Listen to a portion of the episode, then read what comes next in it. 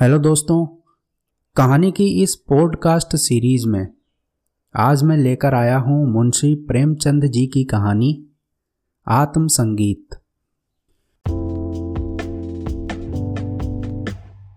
आधी रात थी, नदी का किनारा था, आकाश के तारे स्थिर थे, और नदी में उनका प्रतिबिंब लहरों के साथ चंचल।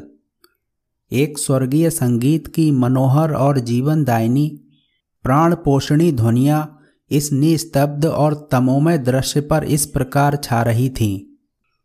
जैसे हृदय पर आशाएँ छाई रहती हैं, या मुखमंडल पर शोक। रानी मनोरमा ने आज गुरु दीक्षा ली थी। दिन भर दान और व्रत में व्यस्त रहने के बाद मीठी नींद की गोद में सो रही थीं। अकस्मात उसकी आँखें खुली और ये मनोहर ध्वनिया कानों में पहुँची। वह व्याकुल हो गई, जैसे दीपक को देखकर पतंग। वह अधीर हो उठी, जैसे खंड की गंध पाकर चीटी। वह उठी और द्वारपालों एवं चौकीदारों की दृष्टियाँ बचाती हुई राजमहल से बाहर निकल आई। जैसे वेदनापूर्ण क्रंदन सुनकर आँखों से आँसू निकल आते हैं।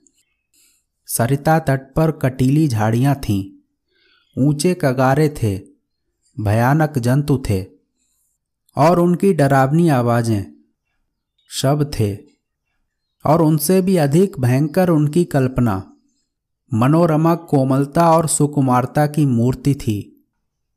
परंतु उस मधुर संगीत का आकर्षण उसे तन्मयता की अवस्था में खींचे लिए जाता था।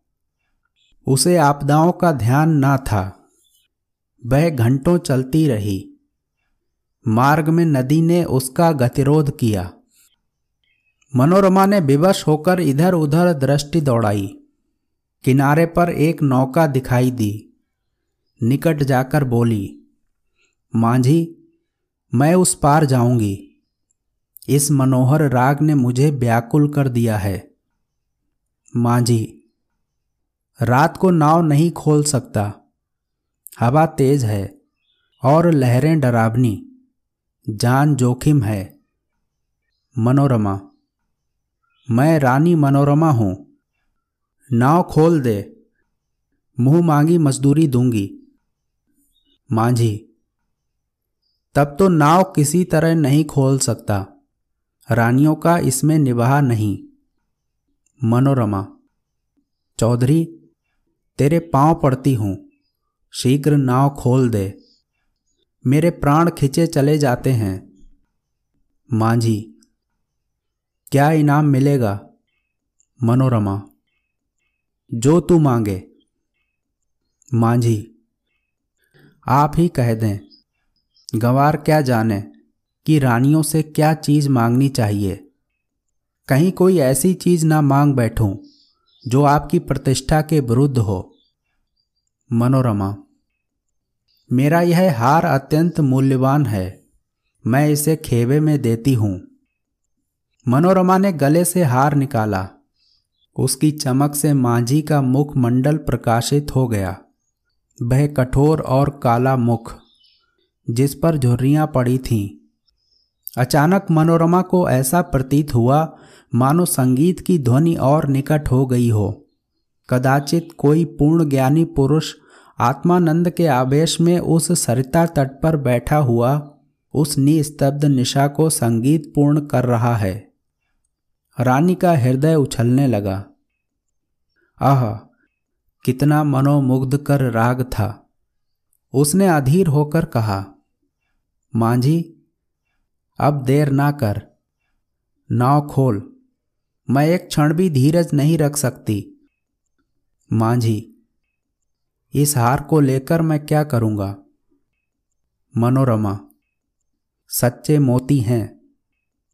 मांझी, यह और भी विपत्ति है। मांझिन गले में पहनकर पड़ोसियों को दिखाएगी। वह सब डहा से जलेंगी। उसे गालियाँ देंगी। कोई चोर देखेगा तो उसकी छाती पर सांप लौटने लगेगा। मेरी सुनसान झोपड़ी पर दिन दहाड़े डाका पड़ जाएगा। लोग चोरी का अपराध लगाएँगे। नहीं, मुझे यह हार ना चाहिए। मनोरमा तो जो कुछ तू मांगे वही दूँगी, लेकिन देर ना कर, मुझे अब धैर्य नहीं है।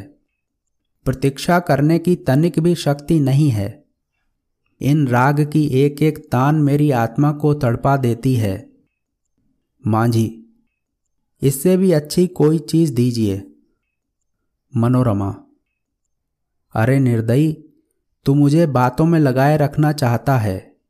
मैं जो देती हूँ वह लेता नहीं, स्वयं कुछ माँगता नहीं। तुझे क्या मालूम, मेरे हृदय की इस समय क्या दशा हो रही है। मैं इस आत्मिक पदार्थ पर अपना सर्वस्व न्यौछावर कर सकती हूँ। मांझी और क्या दीजिएगा? मनोरमा, मेरे पास इससे बहुमूल्य और कोई वस्तु नहीं है, लेकिन तू अभी नाव खोल दे तो प्रतिज्ञा करती हूँ कि तुझे अपना महल दे दूँगी, जिसे देखने के लिए कदाचित तू भी कभी गया हो। विशुद्ध श्वेत पत्थर से बना है। भारत में इसकी तुलना नहीं। मांझी, उस महल में रहकर मुझे क्या आनंद मिलेगा? उल्टे मेरे भाई बंधु शत्रु हो जाएँगे। इस नौका पर अंधेरी रात में भी मुझे भय न लगता। आंधी चलती रहती है, और मैं इस पर पड़ा रहता हूँ। किंतु वह महल तो दिन ही में फाड़ खाएगा। मेरे घर के आदमी तो उसके कोने में समा जाएँगे। और आदमी कहाँ से लाऊँगा?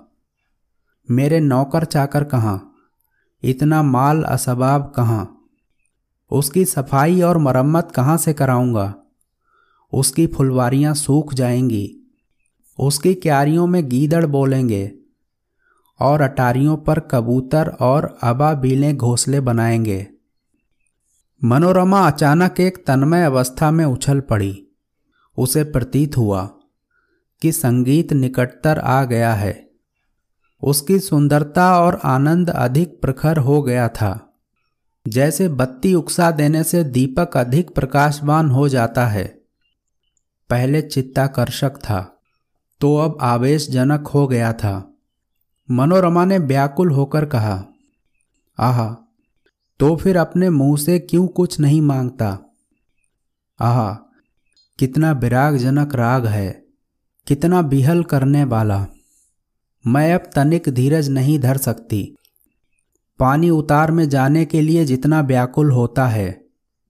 श्वास हवा के लिए जितनी विकल होती है। गंध उड़ जाने के लिए जितनी व्याकुल होती है। मैं उस स्वर्गीय संगीत के लिए उतनी व्याकुल हूँ। उस संगीत में कोयल की सी मस्ती है। पपीहे की सी वेदना है। श्यामा की सी बिहलता है। इसमें झरनों का सा ज़ोर है, आंधी का सा बल है। इसमें वह सब कुछ है। इससे विवेकाग्नि प्रज्वलित होती, जिसमें आत्मा समाहित होती है, और अंतकरण पवित्र होता है। मांझी, अब एक क्षण का भी विलंब मेरे लिए मृत्यु की यंत्रणा है। शीघ्र नौका खोल। जिस सुमन की यह सुगंध है जिस दीपक की यह दीप्ति है, उस तक मुझे पहुँचा दे। मैं देख नहीं सकती। इस संगीत का रचयिता कहीं निकट ही बैठा हुआ है, बहुत निकट। मांझी, आपका महल मेरे काम का नहीं है। मेरी झोपड़ी उससे कहीं सुहावनी है। मनोरमा, हाय तो अब तुझे क्या दूँ? यह संगीत नहीं है। यह इस सुविशाल क्षेत्र की पवित्रता है। यह समस्त सुमन समूह का सौरभ है। समस्त माधुरताओं की माधुरी है। समस्त अवस्थाओं का सार है। नौका खोल। मैं जब तक जीऊँगी, तेरी सेवा करूँगी, तेरे लिए पानी भरूँगी, तेरी झोपड़ी बहारूँगी। हाँ मैं तेरे मार्ग के कंकड़ चुनूँगी।